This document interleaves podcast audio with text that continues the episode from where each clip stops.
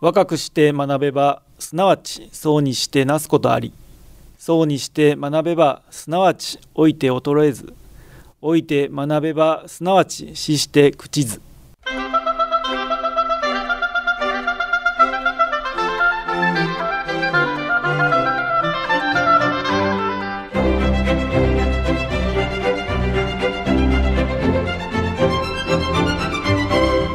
兵庫ラジオカレッジ。今朝の俳句。寒天にトランペットや震災機寒天にトランペットや震災機菊森秀俊。諏訪山公園ヴィーナスブリッジでは毎年震災の発生時刻に合わせてトランペットの演奏が行われています。メンバーの高齢化もあって存続が厳しい中元気づけていただいています。あれから27年。街並みが変わっても震災の記憶を未来へとつなげていかなければなりません。さて今朝の兵庫ラジオカレッジは元よろず相談室理事長牧修一さんのご出演で希望を握りしめて阪神・淡路大震災から27年をお届けします。今朝の講座は本科生の往復課題番組です。本科生の皆さんは講座を聞いて感じたことを往復はがきにまとめ事務局まで提出してください。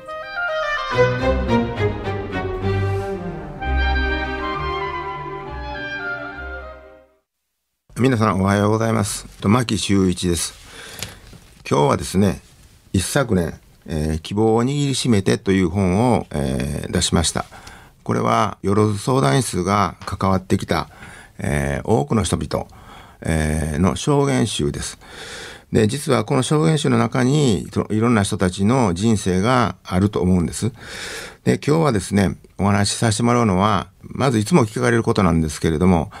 僕は25年間、えー、ずっとこうボランティア活動まあとりわけその人と出会うっていう活動を続けてきたわけですけれども、えー、なぜそういうことができたのかということがいつも聞かれます。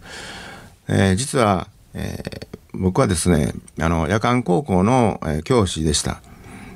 それまで大学生の頃はですね、え夜間高校があるということを知らない、え大学生だったんです。えテニスばかりをしていてですね、あの全日制高校しかないというふうに思っていました。で、え神戸市の、え採用試験に合格して、で、え、全日制高校で昼間勉強を教えて、夕方は、部活動と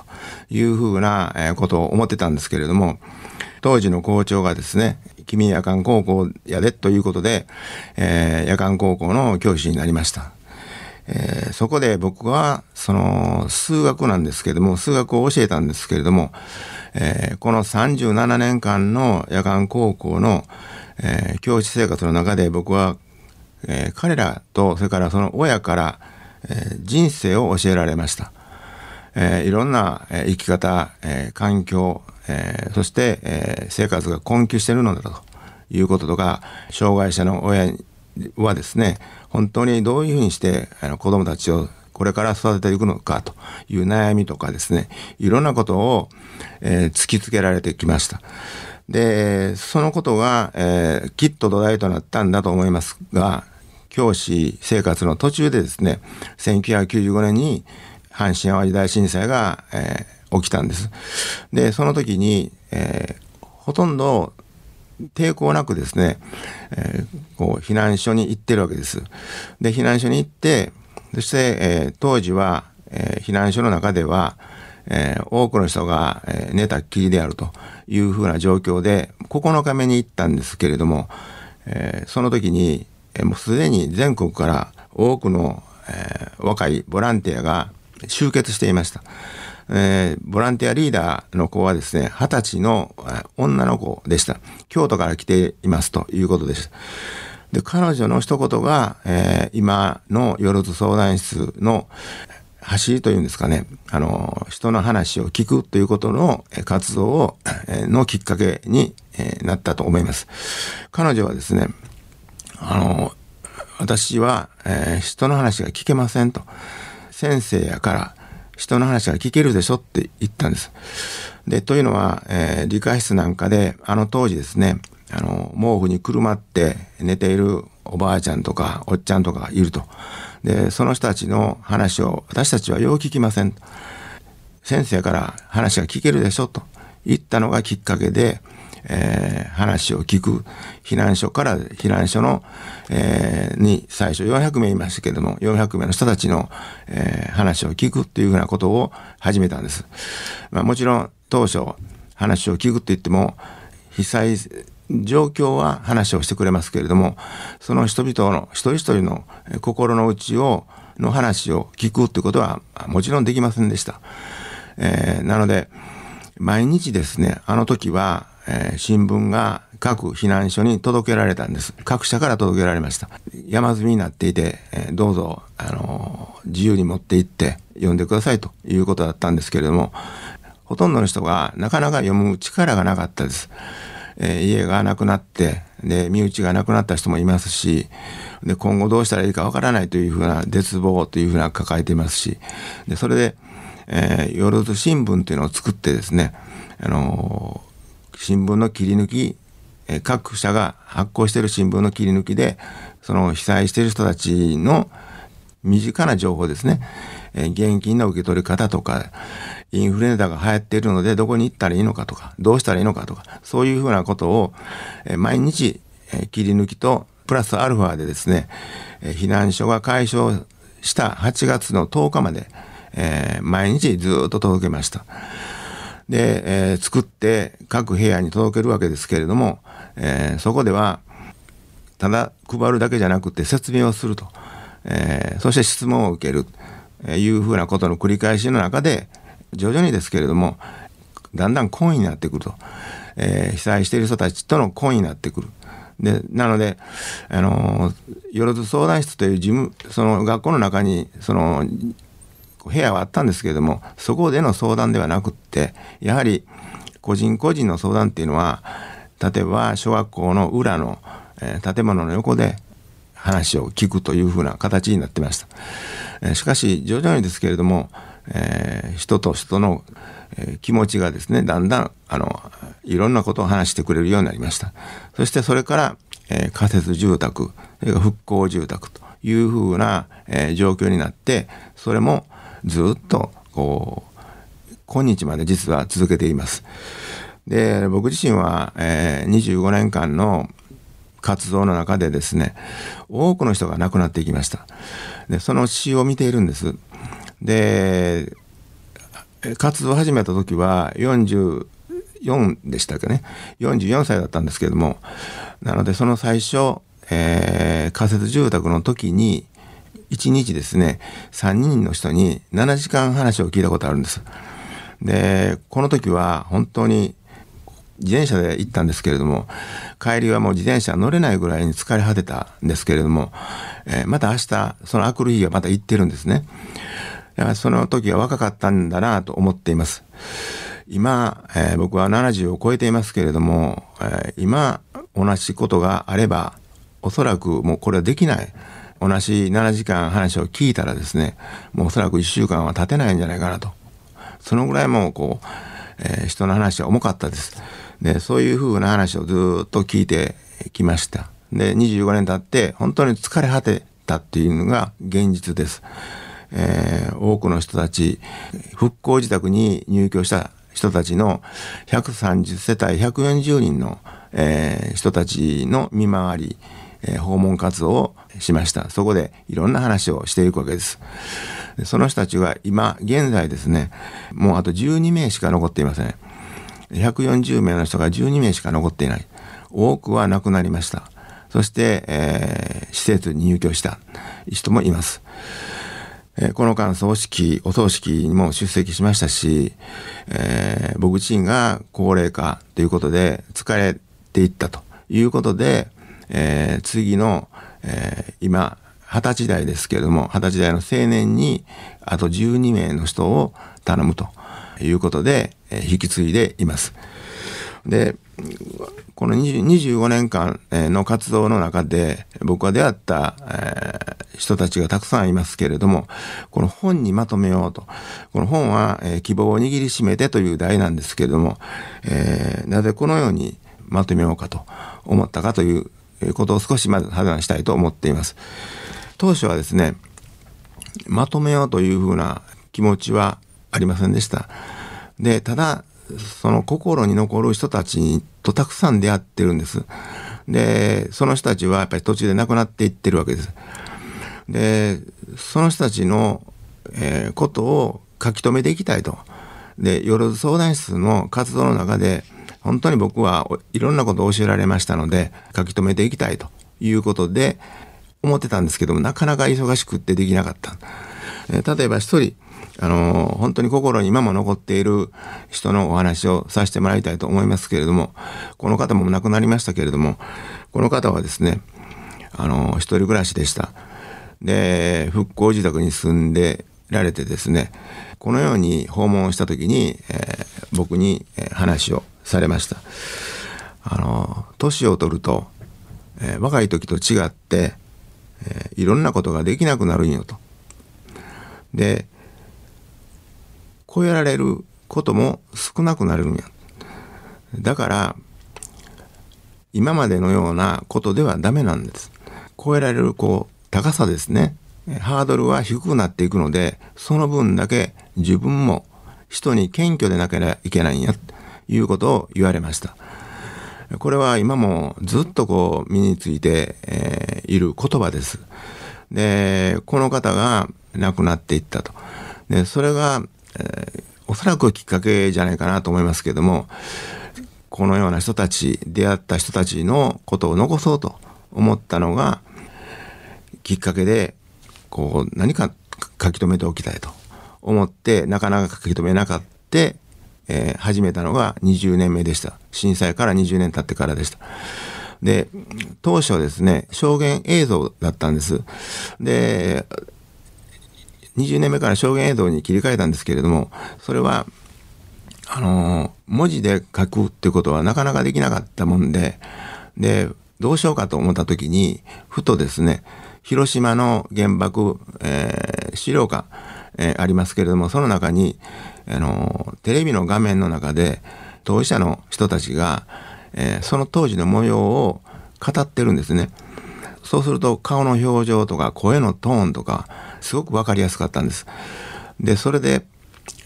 まあ我々関わってる相談室が関わっている人たちがこのような、まあ、ホームビデオですけどもこうずっと小さなカメラでずっと動画で映していってでその人たちの、えー、体験ですね。この震災時の体験だけじゃなくってその前どこで生まれてどういう生活をされてきたか。そしてどういう震災にあったか。でその後どうだったか。今どう思っているのか。というふうな時間軸でその人たちの人生を聞こうと。いうふうに思いました。でそれで、え22名、の人たちに話を聞きました。え5年かかりました。で5年かかって、え40時間、えのテープが残されたわけです。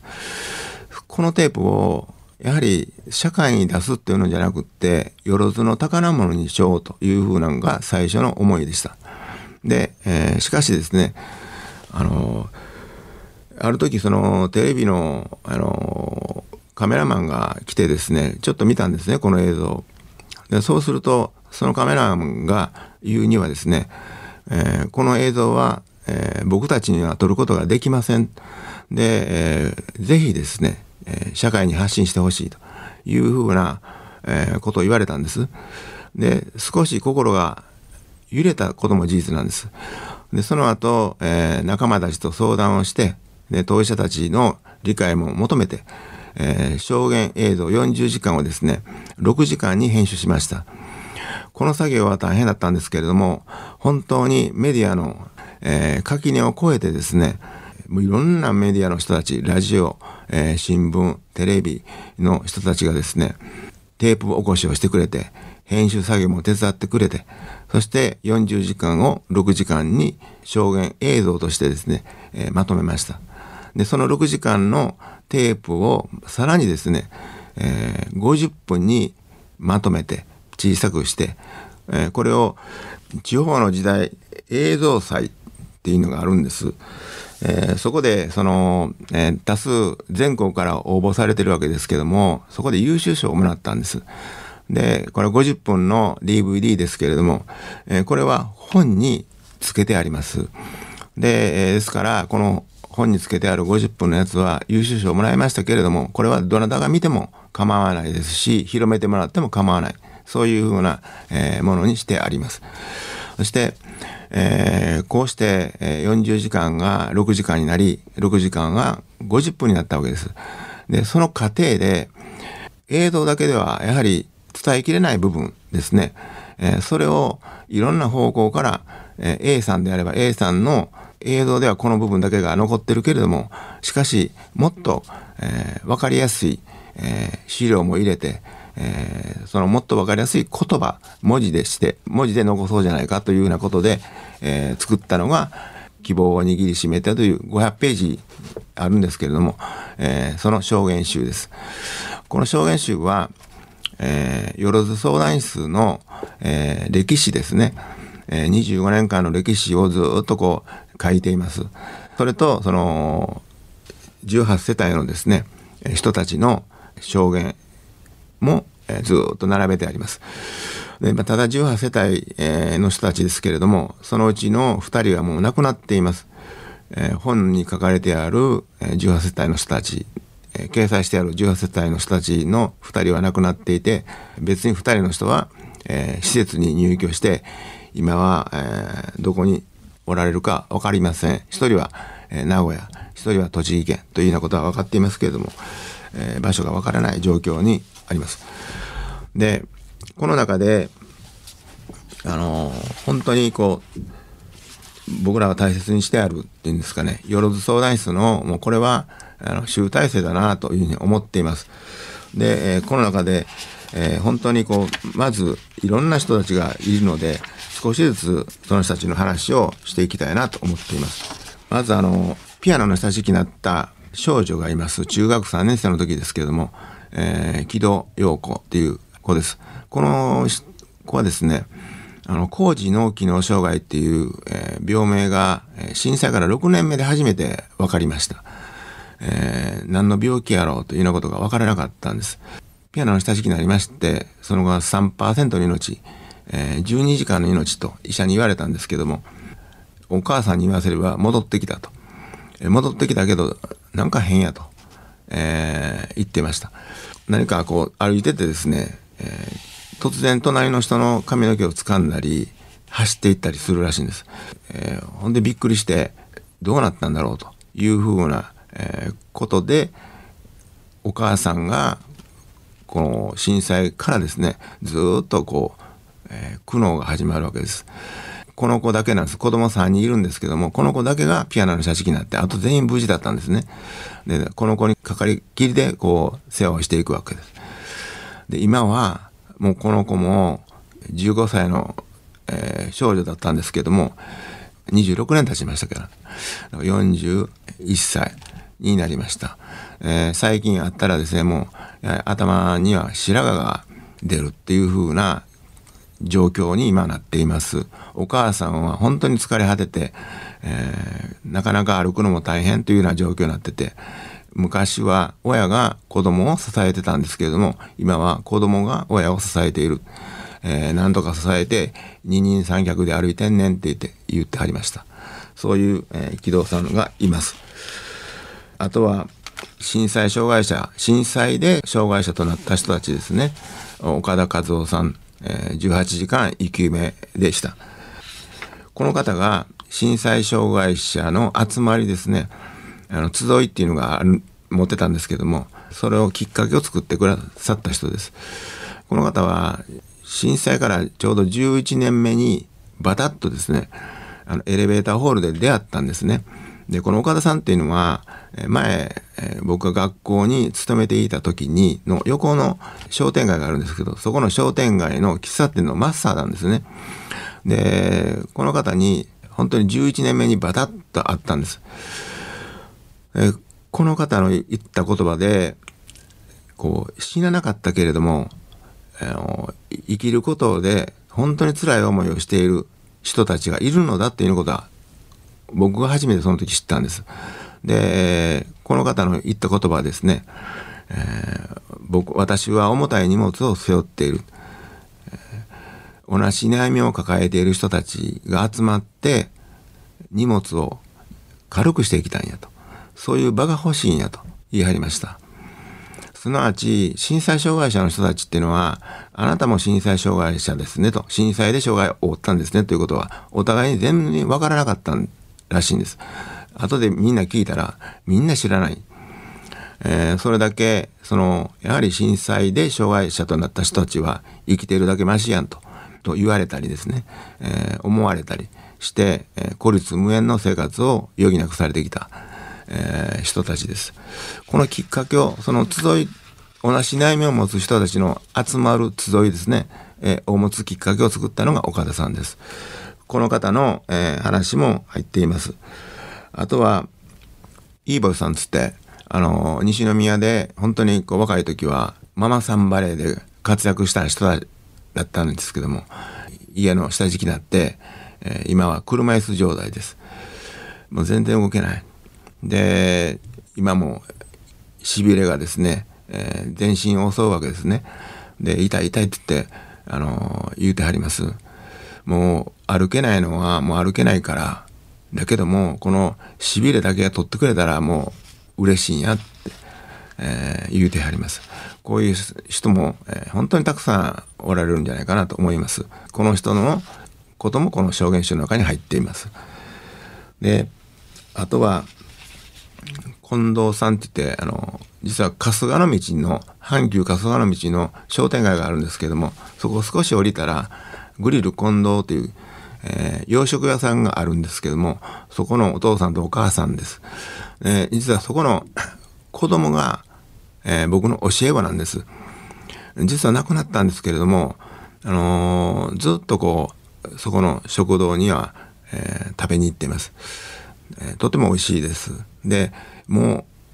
う、お二人とももう84歳になりますけれども、今も現役で毎日食堂を営んであります。その人のことも触れています。まあ、このようにして震災障害者の人たちはそれぞれの悩みを抱えながら頑張ってるわけですけれども、えー、しかし年齢がかさむにつれてもう27年目ですから皆さん26歳年を取ってるわけです。あの時50歳の人はもう76歳で60歳の人は86歳になります。でそういうふうな、人たちは病状も悪化するわけですけども自分の体の健康もですね、悪くなっていく、えー、いうのでなかなか集いっていうのが今は開けない状況に、なってきました。あとは亡くなりましたけれども、えー、山本恒ちゃんっていうのがいます。彼は、えー、あまり読み書きが得意じゃなかったんですねえー、小さい時に脊髄カリエスになってですね、えー、いじめられたんですね。で、小学校、中学校にほとんど行ってない。で、行かなかったけど、いや、めっぽう喧嘩が強くてですね、いじめられたら必ず棒を持ってきてですね、叩くで、あの、絶対喧嘩に負けへんかったんですけども、その地域の人々にとても愛された、えー、常ちゃんでした。このつねちゃんが、よろず相談室が開いていた読み書き教室があるんですけども、そこに来て、えー、読み書きを勉強し始めました。そのきっかけは、仮設住宅にいた時に、ボランティアに対してのお礼状を書きたいと。でも、書けないので、えー、支援員の人に書いてほしいと言われた時に、断られて、あの、自分で書くもんやと。って言われて、そして私の知っているえ人が、近くで識字教室をしているので、えそのとこ人にとこ行きということで僕とこ来ました。で、え一生懸命書いた作文が初めての作文がここにあります。この証言集の中に掲載、しています。で、このようなことですけれども、あの本当に、えぜひ一度ですね、その、この証言集が、今後起こり得る災害、えーが、まあ、毎年のように災害が起こってる起こってるわけですけども、えー何かこう役に立てればなと思っています。東日本の人も同じような苦しみを抱えながら今も生きてはります。で今後起こり得る大きな災害もあるでしょうし、えーこの人たちのために何か一つこの希望を握りしめてという本がですねあのお役に立てれば嬉しいなと思っています。以上です。今朝の元よろず相談室理事長の牧修一先生のお話いかがでしたでしょうか？阪神・淡路大震災の発生から今日で9861日となり27年目を迎えようとしています。震災体験者が減り震災の記憶が薄れていく中で牧先生は今残さなければ誰がいつ残すんだという強い思いで被災者の声をまとめた証言集「希望」を握りしめて映像としての証言映像を作成されたのではないでしょうか。しかしその作成にあたり思い出したくない当時のことやその後の暮らしについて聞くことは被災者にとっては厳しい辛いことだったでしょうその思いを聞くことができたのは牧先生との確かな信頼関係があってのことだと思いますハード面だけではないよろず相談室のようなソフト面での寄り添いが今回紹介のあった方々をはじめ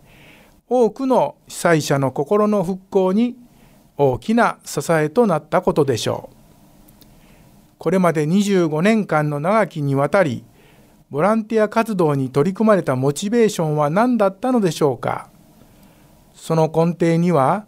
夜間定時制高校に赴任され多様な問題を抱えた生徒や保護者地域の方々との触れ合いの中で同じ目の高さで寄り添い耳を傾けられる姿勢を培われたのだと思います。それでは今朝はこれで失礼します。